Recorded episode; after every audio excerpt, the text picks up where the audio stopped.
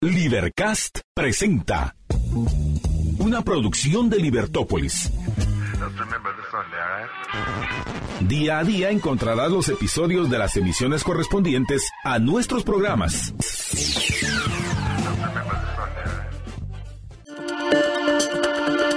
Libertópolis punto com.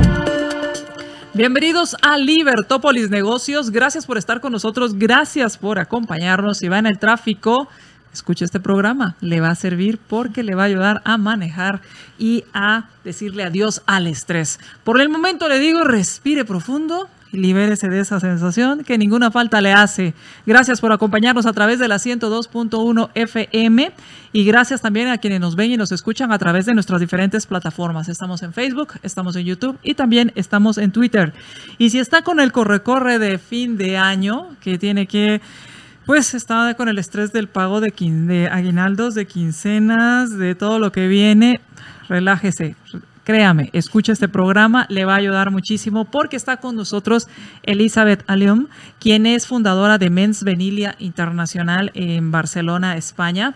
Es directora internacional de Mens Venilia y especialista en diferentes áreas como Master Trainer en Programación Neurolingüística, Máster en Hipnosis Clínica y Ericksoniana, instructora de Katsugen, está bien dicho, y profesora de Gimnasia Consciente y, eh, y después también ha dado múltiples conferencias. Así que muy, muy buenas tardes. Bienvenida, Elizabeth. ¿Cómo estás? Muy bien, estupendamente feliz de estar aquí contigo, María Dolores, en Libertópolis. Gracias por la invitación. Y gracias a ti por, por haber aceptado y aceptar el tema del estrés, eh, de hablar acerca de, del manejo del estrés o decirle adiós al estrés. Creo que deberíamos empezar eh, primero definiendo qué es estrés y luego depende mucho de nuestro acercamiento hacia el estrés, de verlo como el eterno acompañante o, o realmente podemos vivir sin estrés. Así que, ¿qué te parece si iniciamos con qué es estrés? Bueno, definiciones de estrés hay muchísimas, de acuerdo, y más allá de la definición de libro, académica, eh, lo importante es darme cuenta qué es el estrés para mí. O sea, cada uno de nosotros podemos definir ¿cuál es mi estrés? ¿Cuándo yo me estreso? Porque lo decimos, uh, muchas personas lo dicen eh, cada día y quizás el saber qué es estrés para mí eh, desde el punto de vista de la escucha y del, de tomar conciencia de cómo, cuándo y en qué momentos me estreso es súper importante para poder cambiar algo que yo experimento y que quiero que sea diferente. Por lo tanto, no puedo cambiar mi situación de estrés si no sé cuál es o cuándo me estreso. Entonces, el estrés es un estado uh-huh. donde el sistema nervioso aumenta su actividad y va a eh, tener una serie de indicadores corporales, físicos y también mentales, donde yo voy a aumentar la eh, las palpitaciones de mi corazón, me van a aumentar las pulsaciones. Voy a notar posiblemente una sensación eh, en el pecho, ¿de acuerdo? Mi respiración se agita, mi mente también, los pensamientos se agitan y van a eh, producir efectos de ansiedad, ¿de acuerdo? Eh, normalmente también eh, la circulación sanguínea va a haber una presión arterial mayor porque durante las fases de estrés se activa la hormona que se llama el cortisol.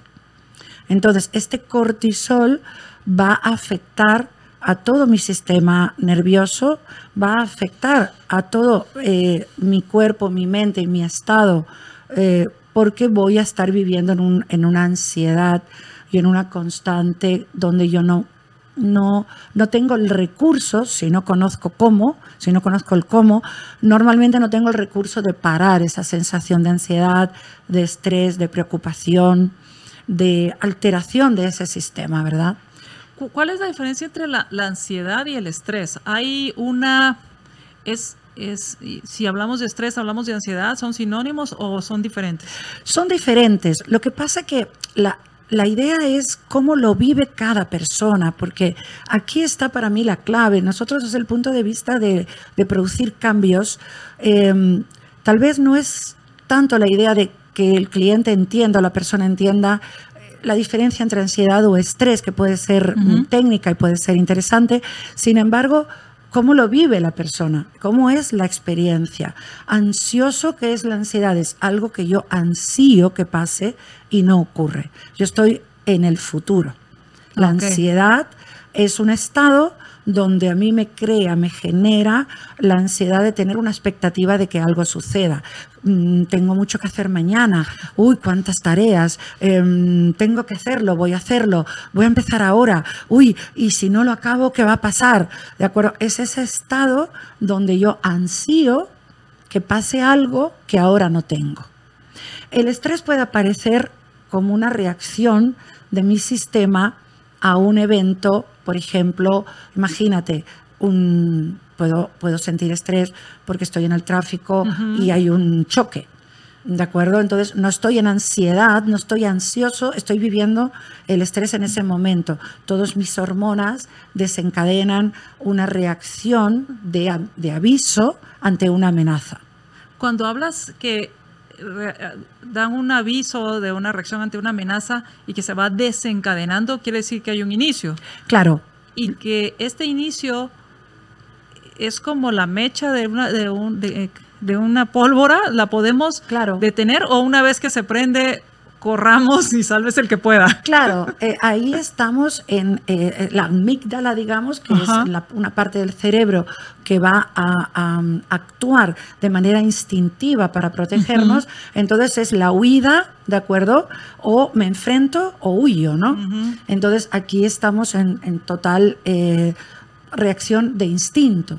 Y ahí sobreviene, eh, ahí sube el cortisol, que es la hormona Que, que dispara, ¿de acuerdo? Y también la adrenalina. Entonces, yo tengo una explosión ahí, todo mi sistema se pone en alerta para defenderme de una agresión que puede ser real o imaginaria. O sea, la podemos crear en la mente. También. Y, eh, ok, y entonces es hacia una amenaza que puede ser real o imaginaria.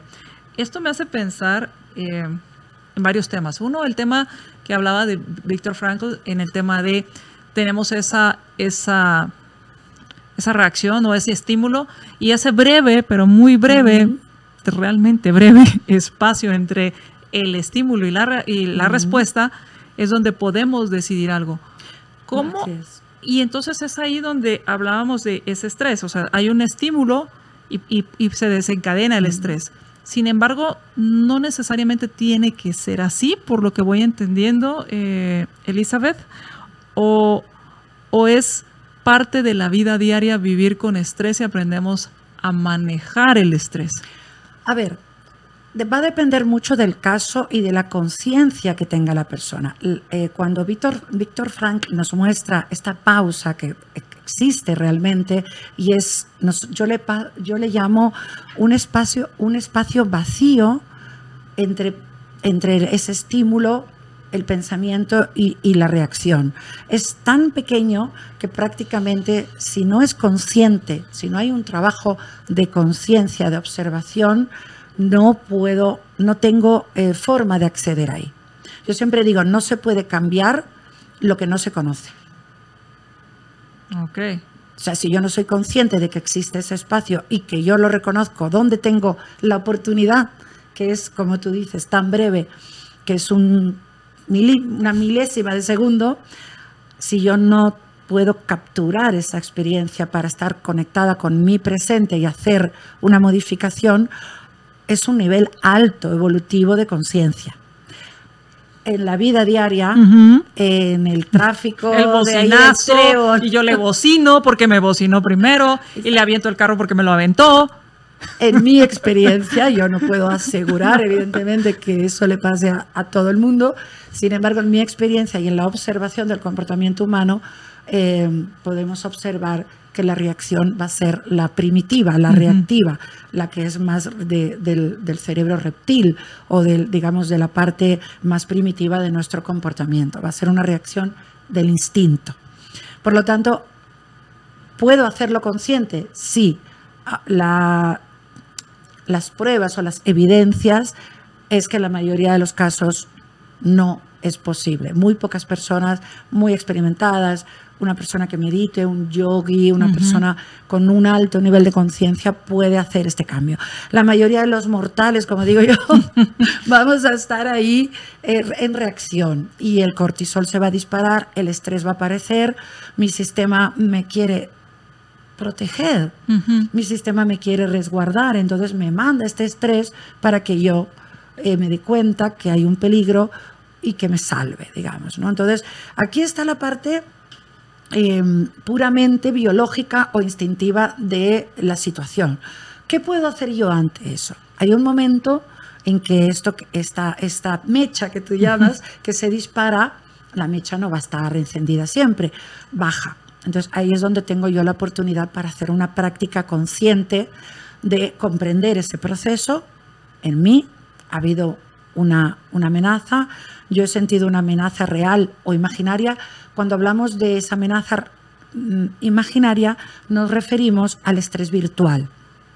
El estrés virtual es algo que yo me imagino. Ok, que no tiene que ver con el tema de digitalización, aunque a veces sí nos estresa sí. todo este mundo digitalizado, pero esa es otra cosa. Exacto, Ajá. le llamamos virtual porque no existe en la realidad. No, no existe en la realidad física, ¿de uh-huh. acuerdo? Yo me imagino algo, yo puedo estar sentada aquí hablando contigo y ahora estoy en el piso, en el, perdón, en el nivel diecinueve uh-huh. y yo cuando baje y, ay, y yo pueda empezar a pensar, en Guatemala hay, hay sismos, uh-huh. hay terremotos, estoy en el diecinueve, wow, mmm, qué alto, eh, ahora voy a bajar por el ascensor y si los ascensores fallan, eh, eh, empiezo a, a producir cortisol yo sola, con mi imaginación, con mi imaginación. Entonces puedo tener ese estrés virtual. ¿Por qué le llamamos virtual? Porque realmente no hay ningún detonante externo que justifique, ¿de acuerdo? Es mi pura imaginación. Por lo tanto, lo que tenemos y observamos eh, digamos, en el, en el comportamiento de muchas personas es que a veces nos estresamos solos.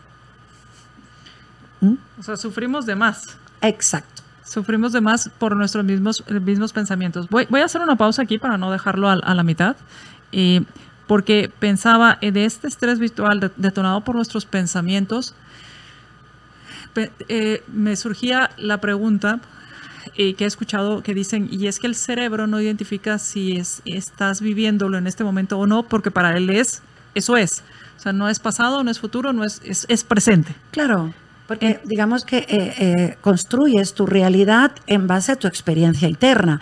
Entonces, si mi experiencia interna es, ay, el, el ascensor, la altura, qué miedo, qué peligro, ¿de acuerdo? Yo lo que estoy enviando Eh, a mi sistema neurológico y al cerebro es una amenaza. El cerebro no va a poder distinguir si es verdad o mentira.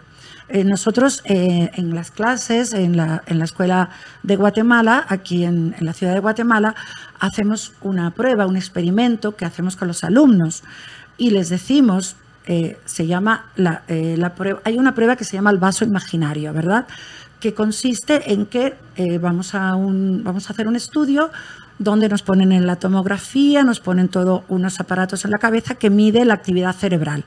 Y eh, los científicos le dicen a una persona, aleatoria, a cualquier persona, eh, mire este vaso. Le ponen un vaso real, el vaso está ahí, le dicen, mire este vaso. Y cuando usted ve el vaso, en el cerebro de la persona se iluminan ciertas áreas donde ve el vaso. Se mide que está viendo el vaso. Al otro día lo llaman a la misma persona y le dicen, imagine el vaso que vio ayer aquí.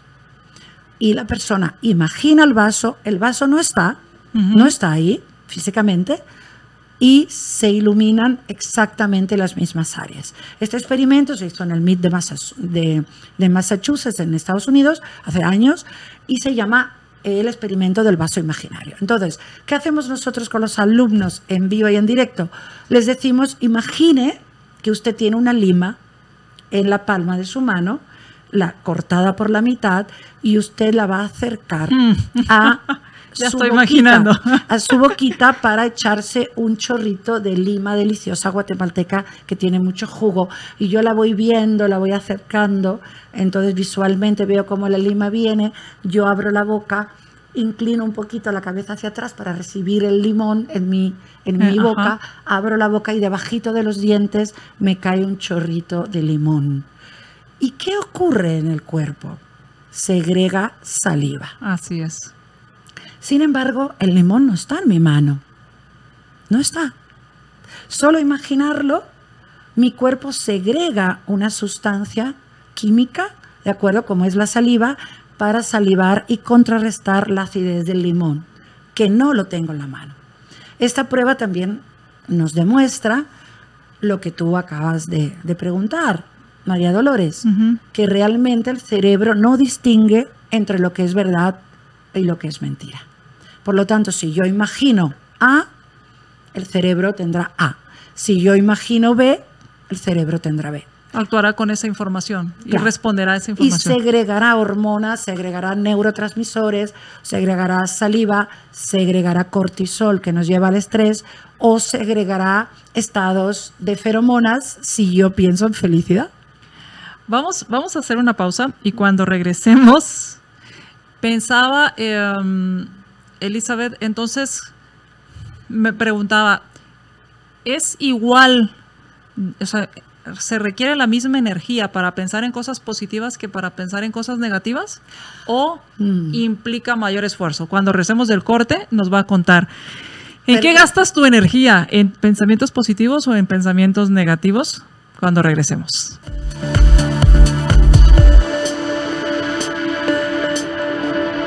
Estamos en Libertópolis Negocios. Mi nombre es María Dolores Arias y estoy platicando con Elizabeth Alión, quien es fundadora de Mens Venilia Internacional Barcelona.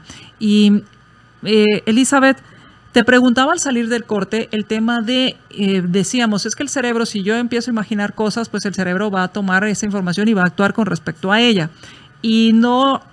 Y puedo pues, estar pensando cosas del pasado o cosas que creo que van a suceder en el futuro y para el, para el cerebro es el presente. Y te preguntaba entonces si implica la misma energía pensar cosas positivas que pensar cosas negativas. Y algo tan simple, Elizabeth, como decir me va a ir bien o me va a ir mal o no sé, eh, eh, sin, sin caer en el simplismo positivo o optimista de todo va a salir bien y nunca voy a tener ningún problema, sin caer en ese simplismo. ¿Requiere la misma energía? No. Y hay una, una reflexión que me parece interesante tener en cuenta para entender cómo funciona la biología. Fíjate, María Dolores, algo muy interesante. Una célula en el cuerpo cancerígena uh-huh. se propaga muchísimo más rápido que una célula sana. De hecho, la célula sana uh-huh. no se propaga. Uh-huh. Es curioso eso. Sí. Muy curioso. Entonces, ¿qué ocurre aquí?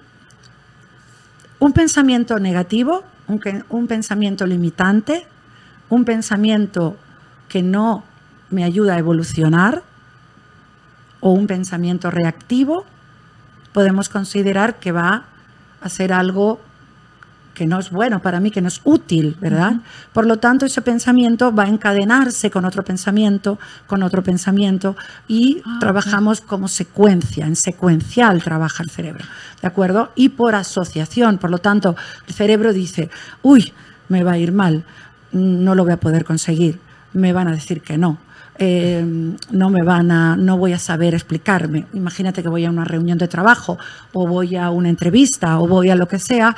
Los pensamientos negativos sabemos que secuencialmente van a tener como ese efecto de la célula cancerígena que se va a enlazar con otra, que la va a propagar, que va a crecer y va a eh, ir extendiéndose de una manera de la cual yo no soy consciente. Esto ocurre inconscientemente dentro de mí. Entonces, evidentemente, la energía para poder cambiar esto nace de la intención y de la conciencia, de conocer ese proceso. Así que si yo me observo y entiendo que entro en procesos negativos, experiencias negativas emocionalmente, pensamientos negativos, eh, ideas negativas, como quiera llamarlo, eso va a reproducirse muy rápido. Sin embargo, un pensamiento positivo no necesariamente hace el mismo efecto. Uh-huh. No, yo digo, ay, qué bonito es vivir, ¿no? Tú le llamas el simplismo, pero incluso el simplismo en algún momento puede ser útil porque tampoco sabe el cerebro si es verdad o no es verdad o qué es simplismo. Entonces, si le causa un estado biológicamente medible de neurotransmisores y de hormonas de la felicidad, como puede ser la dopamina que da placer o las feromonas que sentimos cuando hay amor, uh-huh. ¿verdad? Entonces, esas, esos neurotransmisores, esas hormonas, si yo las alimento, también las voy a experimentar. Sin embargo, el ser humano tiene una tendencia, ¿de acuerdo?, natural a programarse en lo negativo. ¿Será este cerebro, esta parte reptiliana, que es la que siempre nos está tratando de proteger y que sí, si fuera claro. mamá sería seríamos niños burbuja? Claro, porque va a querer protegernos, avisarnos y va a ser muy rápido, ¿verdad? Okay. Sin embargo, es con el neocórtex, es con el cerebro nuevo, con el cerebro, de acuerdo, que se llama el neocórtex, significa el, la nueva corteza, es la parte que envuelve al cerebro, que es, que es la parte que nos hace humanos. No reptil o no pura emoción, que es el límbico. Entonces, tenemos los tres. Tenemos los tres. Lo interesante es, es manejarlo. Entonces, el estrés va a producirse de una manera reactiva y a través del, del conocimiento, a través del conocimiento de las técnicas, de poder observar las oportunidades que tengo como ser humano para usar mi inteligencia, es cuando yo puedo intencionalmente cambiar esa energía para que sea una energía eh, consciente. Ahora, Elizabeth, tú dices cambiar intencionalmente. Sí. Pero va a haber alguien que te va a decir, ¿pero cómo voy a cambiar esto si yo bajo estrés soy una máquina? Exacto. Cuando eso es lo que tenemos que prevenir. O sea, la uh-huh. intención es, ok, soy una máquina cuando me estreso. ¿Qué hago? Cuando empiezo, cuando la máquina se disparó, cuando la explosión ya explotó, cuando el volcán ya erupcionó. Porque, porque muchos dicen, yo trabajo muy bien. O sea, porque sí. muchas veces dices, oye, pero si tuviste tanto tiempo y, y estás ahorita corriendo para entregar el trabajo, para entregar el reporte, es que tenía que esperar porque yo trabajo mejor bajo estrés. Sí, aquí estamos en un nivel de creencias. Cuando yo digo, yo trabajo mejor bajo estrés, uh-huh. es que yo creo que es algo relacionado con una capacidad que yo tengo. Uh-huh. Yo creo que soy capaz de trabajar bajo estrés. Puede ser útil para algunas personas en algún momento. Ahora, para mí la pregunta clave es, ¿útil para tu sistema? ¿Es útil para tu salud? La pregunta que haríamos en coaching, ¿necesitas el estrés para ser eficiente? Esa es la pregunta. Claro, y tú decías un cambio intencional. Y hablabas de la conciencia. Exacto. Muchas veces nos damos cuenta que estamos estresados cuando nos empieza a brincar el ojo, cuando nos brinca el cachete o tenemos un dolor de espalda, ya sea en los hombros, en las lumbares, que ya no podemos con él, o cuando nos damos vuelta en la cama y ya ahí quedamos porque ya no nos pudimos mover. ¿Cómo no llegar hasta esto? ¿Cómo ser eh, más conscientes y, y qué podemos hacer para no llegar ahí? Claro. Un punto importante es el conocimiento, el, el, el autoconocimiento uh-huh. y la autoobservación de mi cuerpo y, y, y que el cuerpo, a través de estas señales, que pueden ser la tensión, los dolores, el brincar el ojo, los, los tics, alguna serie de, de indicadores del estrés, es que yo conozca que esto es estrés. Si yo no sé que eso es estrés y que mi cuerpo me está enviando alaridos y me dice, escúchame, soy tu cuerpo, estoy aquí, uh-huh. escúchame. Y me, me envía mensajes y yo no los sé leer o no sé interpretarlos, entonces evidentemente voy a tener muy poca oportunidad para cambiar algo que no sé qué es, porque yo claro. acepto que me duele la espalda como si fuera algo que viene de fuera. El dolor de espalda, pues no sé de dónde, porque aparece. Me brinca el ojo y yo no relaciono que es porque yo estoy estresado. Me pasa tal cosa, entonces no codifico y ni relaciono el estrés con, esas, con esos síntomas. A lo mejor si me lo dice un médico, voy al médico, ¿usted está estresado? Ah, sí, estoy estresada. Entonces el médico me lo explica y ahí adquiero conciencia de conocimiento. Entonces no puedo cambiar nada que no sepa qué es, no puedo cambiarlo. Entonces la persona va a tener que tomar conciencia de sí mismo. Mientras no tome conciencia, seguirá en estado reactivo. ¿Cómo empiezo a adquirir esa conciencia, Elizabeth? Es, es cuando adquiero esa conciencia, cuando me brinca el ojo y me doy cuenta que, que el ojo se movía así y que nunca lo había sentido, o, eh, o es cuando estoy, cuando me siento pleno y saber, bueno, así es como debería estar siempre, y cuando no esté así, no sé, porque muchas veces prendemos el auto y vemos el tablero. Y el tablero nos dice, está bien de gasolina, tiene buena temperatura, no le falta aceite, o sea, ahí está. Y de repente se, le, se prenden esas señales, pero siempre estamos revisando que el tablero, cuando arrancamos la máquina, esté bien.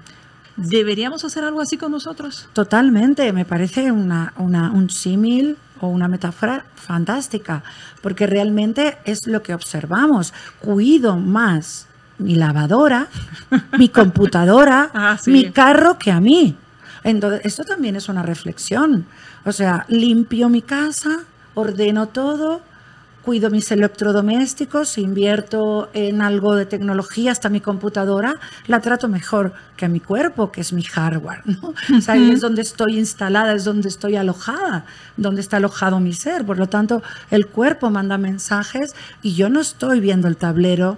Sí veo el tablero del carro, pero no veo el tablero de mi vida. Entonces, sí que tenemos que profundizar. La, la recomendación, la vida consciente uh-huh. es una vida, digamos, donde yo me hago responsable de mí y de que la única persona que tiene el, el timón del carro soy yo.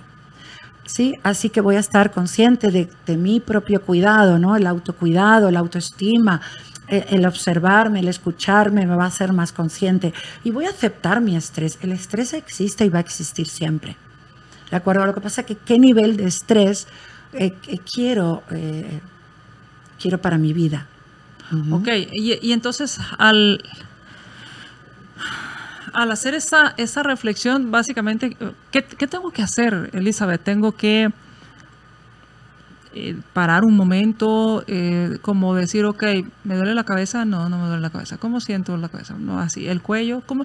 Es, es como ir haciendo un pequeño chequeo que después se vuelve cada vez más rápido. Sí, totalmente es así. Eh, una de las, eh, de las técnicas que hoy en día se utilizan y que son muy sencillas porque eh, las podemos hacer a diario de una manera fácil, son, se llaman técnicas de mindfulness. Mindfulness en inglés, si lo traducimos al español, significa estado de conciencia plena. Okay. Y estado de conciencia plena en el presente. La, la, el parámetro principal o, o el fundamento del, del mindfulness para liberar el estrés y para gestionar el estrés es vivir en el presente, en este momento presente. Entonces yo ahora estoy hablando, estoy notando que uno mis dedos, escucho mi voz, te puedo ver a ti y al mismo tiempo tomar conciencia de mi estado, ¿verdad? Simplemente es este momento, no hay otros, que de hecho es así. Uh-huh. Por lo tanto, cuando yo tomo conciencia del presente, ni estoy en el futuro, ni estoy en el pasado. Esta, esta forma de trabajar de mindfulness me conecta con lo que tú acabas de preguntar. O sea, entonces tengo que hacer un chequeo. Mindfulness hace una técnica de chequeo, de escaneo. Me escaneo, al, me escaneo por la mañana, hago un escáner corporal, se llama un escáner, un escáner mental y emocional. Claro que la técnica tiene un entrenamiento y claro. tiene un método, ¿verdad? Una vez yo aprendo a escanearme, yo me autorregulo con el escáner y me doy cuenta dónde tengo molestias, es en el cuerpo, es en alguna zona, son mis pensamientos o es mi estado emocional, porque ayer recibí una mala noticia, mm. mi estado emocional eh, ha cambiado por un estímulo externo y lo comprendo, acepto, estoy triste. Por, por X motivos. Entonces, y vivo y experimento esa tristeza en ese momento, simplemente conectada con, con esa emoción, y vivo ese presente.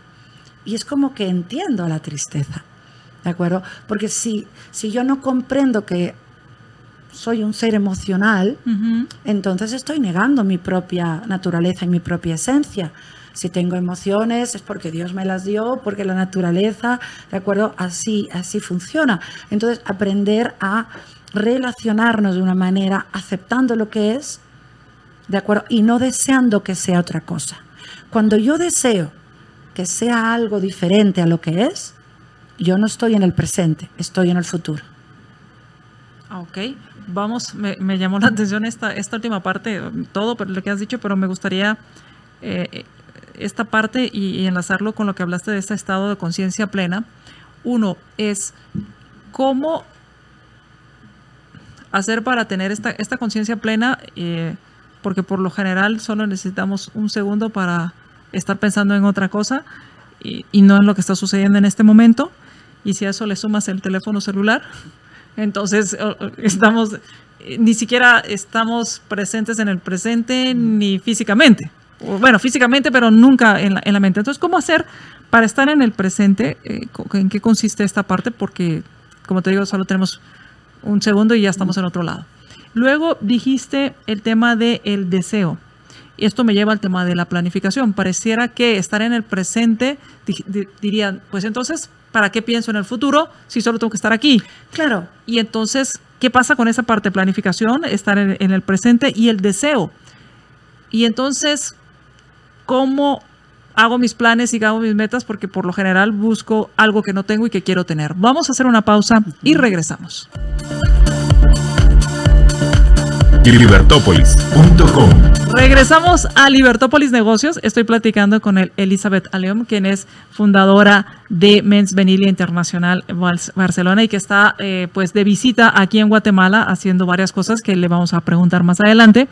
Y te, salíamos del corte, estamos hablando sobre el manejo de estrés y salíamos del corte y te preguntaba, ¿qué pasa con el tema de la conciencia plena, el estado presente versus la, proyec- la planificación?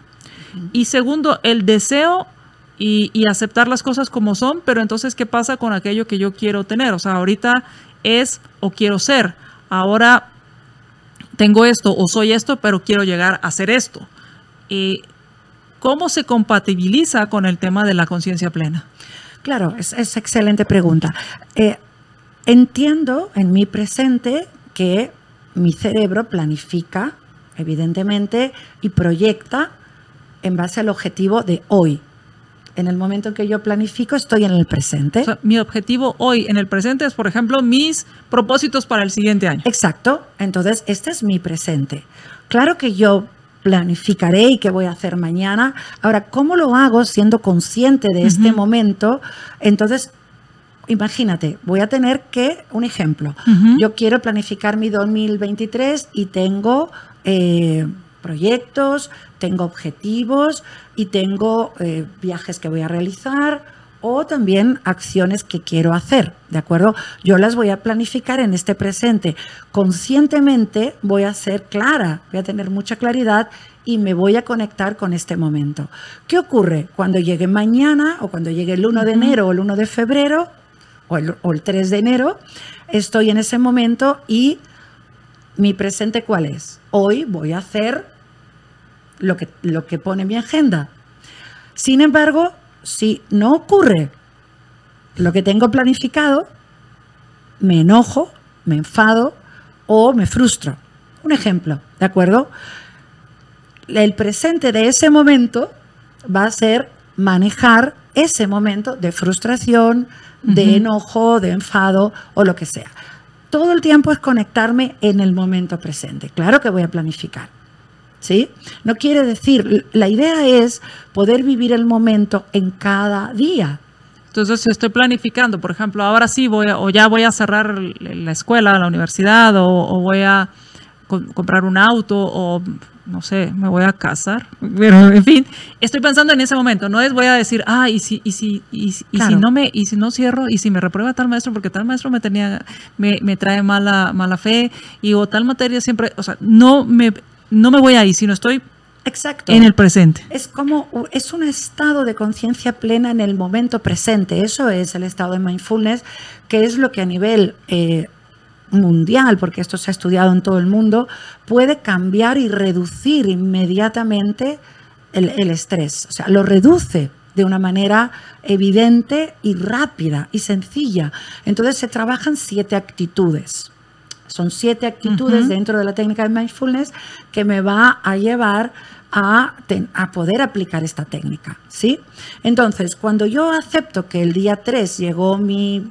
Estoy en mi planificación, estoy cumpliendo mi objetivo y algo ocurre que no está dentro de lo que lo, de lo previsto, de lo que yo esperaba, ¿de acuerdo? Cuando yo digo yo de lo que yo esperaba, ya mi lenguaje me sitúa en el pasado.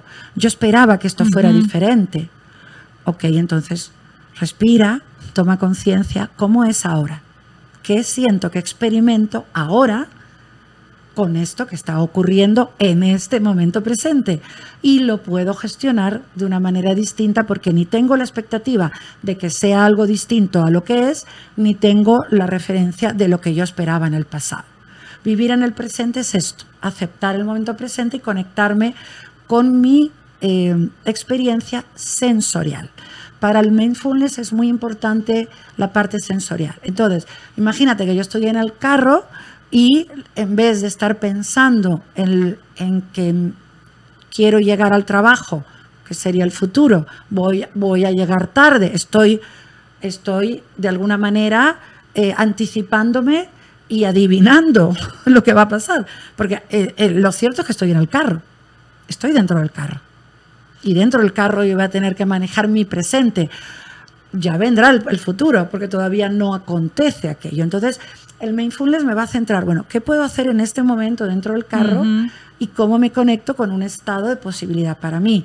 Entonces voy a respirar, voy a tomar conciencia de este momento, voy a tener la intención, ¿de acuerdo?, de saber que puedo elegir cómo me quiero sentir. Entonces ahí está la, una de las cualidades, una de las actitudes del mindfulness es la intención de estar en el presente, es la intención de conectarme con mis sentidos, la respiración, la, lo que veo, lo que oigo, ¿m? lo que huelo, eh, lo que puedo tocar, el tacto. Entonces es muy sensorial, la experiencia sensorial, se llama en mindfulness, me va a sacar de ese estrés rápido. O sea, si tú, yo ahora mismo estoy hablando ¿Cómo? contigo y me estreso y empiezo a tocar la mesa, la mesa está aquí.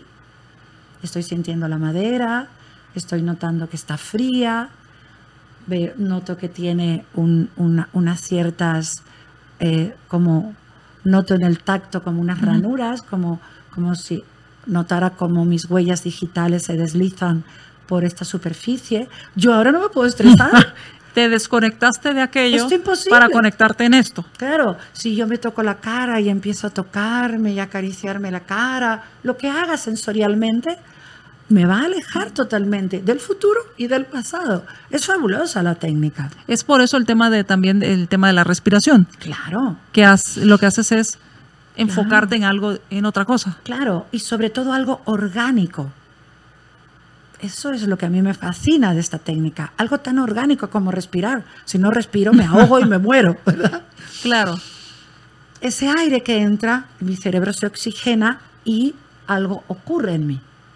Lo mismo si yo de pronto empiezo a tocar, a sentir mis manos, que se unen, que se tocan, el tacto, esta sensación en este momento. Si veo un paisaje, miro hacia afuera, estoy en mi carro y de pronto miro simplemente lo que ocurre y veo que hay otros carros además del mío y puedo ver sus colores, cómo son esos carros, qué imagen que estoy experimentando, cualquier cosa, puedo ver mi volante, mi, mi timón, puedo ver a la, si tengo una persona al lado.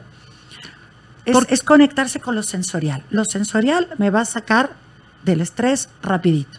Ok, entonces aquí hay un tip muy rápido, es conectarte con lo sensorial. Muchas veces vamos viendo sin ver. Total. Y yo, oh, y, y no escucho, yo, me acuso no de, yo me acuso de eso porque me ha pasado que, que veo personas pero no las veo. Y entonces me dijeron, es que te vi en tal lado y no me saludaste. Dije, te vi, pero no te observé. Claro. O, no, no te estaba, realmente no. Fui consciente, ¿verdad? Exacto. O sea, eh, eh, piensa que la conciencia tiene, eh, o sea, es, es, se, se trabaja eh, para amplificar el nivel de conciencia. Hay ejercicios para eso, ¿no? Eh, y de observación, ¿no? A mí yo pongo este ejemplo porque me acuerdo de un día que vi una película de estas de Jason Bourne, uh-huh. de, de los espías, ¿no? Ah, de sí, los sí. Que, que tienen estos entrenamientos que parecen superhéroes, que son maravillosos a nivel mental, uh-huh. y que hacen cosas increíbles, y que le hacían una de las pruebas ahí en la C I A, no, no recuerdo dónde estaba entrenándose, donde le abrían una habitación, tenía que abrir una habitación y mirar y decir cuántas cosas podía ver de esa habitación, porque esa capacidad de atención plena de ese momento con objetos puede ser muy importante para salvarte la vida en un momento para un espía, por una persona. Y luego eh, Jason Bourne, que era fantástico, evidentemente, uh-huh. era un súper espía, eh, podía decir todas las cosas que había visto, casi no se olvidaba de ninguna. Imagínate, entonces, qué nivel de conciencia y de observación puede tener el cerebro cuando lo entrenamos. Evidentemente estamos hablando de una película, ¿verdad? Yo no me siento para nada parecida a Jason Bourne, ojalá pudiera hacer eso. Sin embargo, sí que puedo aumentar mi nivel de conciencia con la intención de hacerlo. Y con la intención de también estar en un estado de tranquilidad, en un estado de calma. Claro. Y, y ahora, por lo que estás diciendo entonces, es, pon, es como un ejercicio, se va creando un hábito de ser consciente. Así es. Y, y obviamente los hábitos son estas eh, acciones repetidas durante el tiempo que se convierten en ese, en ese hábito. Y, y pues estamos casi por terminar. Cuéntame, ¿qué están haciendo en, en Guatemala? ¿Qué estás haciendo en Guatemala, Elizabeth? Bueno, realmente estamos haciendo varias actividades, ¿verdad? Eh, ahora mismo estamos en eh, Practitioner, en, en P N L, que es la, una formación básica en programación neurolingüística, de acuerdo, que se trata de eh, formarse en el estudio de la experiencia subjetiva, se llama, y es una formación de un año en, eh, durante, digamos que la podemos hacer tanto en, en formato intensivo como en formato anual, mes a mes, para obtener esta titulación que luego podemos seguir. Eh, programación neurolingüística, luego estamos haciendo también las certificaciones de coaching, de triple uh-huh. certificación de coaching. Estamos trabajando en el día lunes próximo, día cinco, vamos a trabajar el fluir uh-huh. de las emociones, que es un taller que yo imparto para aprender a fluir en lo emocional. Y hay una pregunta muy bonita con respecto a este taller, es cómo me relaciono con mis emociones. Okay. Sí, que es, que es uh-huh. cómo las transito, cómo, cómo me relaciono con ellas y cómo las experimento en mi día a día, ¿verdad? Y después ya vamos a hacer un pequeño descanso a partir del veinte de diciembre, porque como saben, las escuelas paramos actividad académica, y en enero iniciamos nuevamente todas las certificaciones de P N L, de, de coaching, de fitness coaching también, eh, formador de formadores. Realmente en la escuela, la página de mens venilia punto g t, pueden ver un poquito todo lo que hacemos. Mindfulness también trabajamos, gestión del estrés para empresas.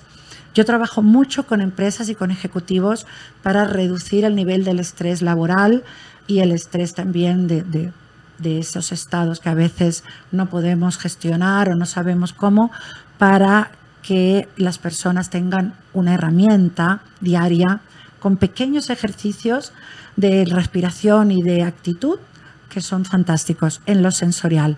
Hacemos prácticas muy, muy, muy interesantes que sí me gustaría invitar a, a, a todos los, eh, los seguidores de, de Libertópolis, que si un día quieren vengan y, y nos visiten. Estamos en Zona diez con mucho gusto. Pues muchísimas gracias, Elizabeth, por haber estado con nosotros. Y, y para concluir, ¿con qué te gustaría concluir? Y si nos puedes dejar un, un último tip para las personas que nos van escuchando o quienes nos están escuchando o que nos escuchen después, porque igual pueden compartir nuestra transmisión. Yo, para mí, el tip ideal es conectarte en cada momento con tus sentidos. Cuando sientas que te estresas, lo primero, una respiración profunda por la nariz. Inhala, cierra los ojos para sentir cómo el aire entra por tu nariz, cómo el aire acaricia tus fosas nasales. Cómo notas, eso es totalmente sensorial, que el aire entra por tus fosas y entra por dentro y notas que tal vez llega hasta tu cerebro. Experimenta esa sensación de respirar profundamente y simplemente experiméntala, obsérvala, siéntela, de acuerdo, en todos, eh, en toda tu, tu dimensión posible, como tú la quieras experimentar. Esta experiencia sensorial te va a relajar, y si haces tres, mejor que una. Solo tres respiraciones profundas experimentadas en lo sensorial y nota cómo tu pecho se sube cuando inhalas y cómo el pecho baja cuando exhalas, y nota cómo te sientes, qué sensación tienes cuando respiras de esa manera conscientemente. Y tres respiraciones, lo único que puedes perder es el estrés. Así que muchísimas gracias y gracias a todos ustedes por habernos acompañado. Gracias por estar con nosotros y también gracias por ayudarme a compartir esta transmisión. Si conoce a alguien muy estresado, comparta, comparta nuestra transmisión. Gracias y nos escuchamos en la próxima emisión de Libertópolis Negocios. Libercast presentó una producción de Libertópolis.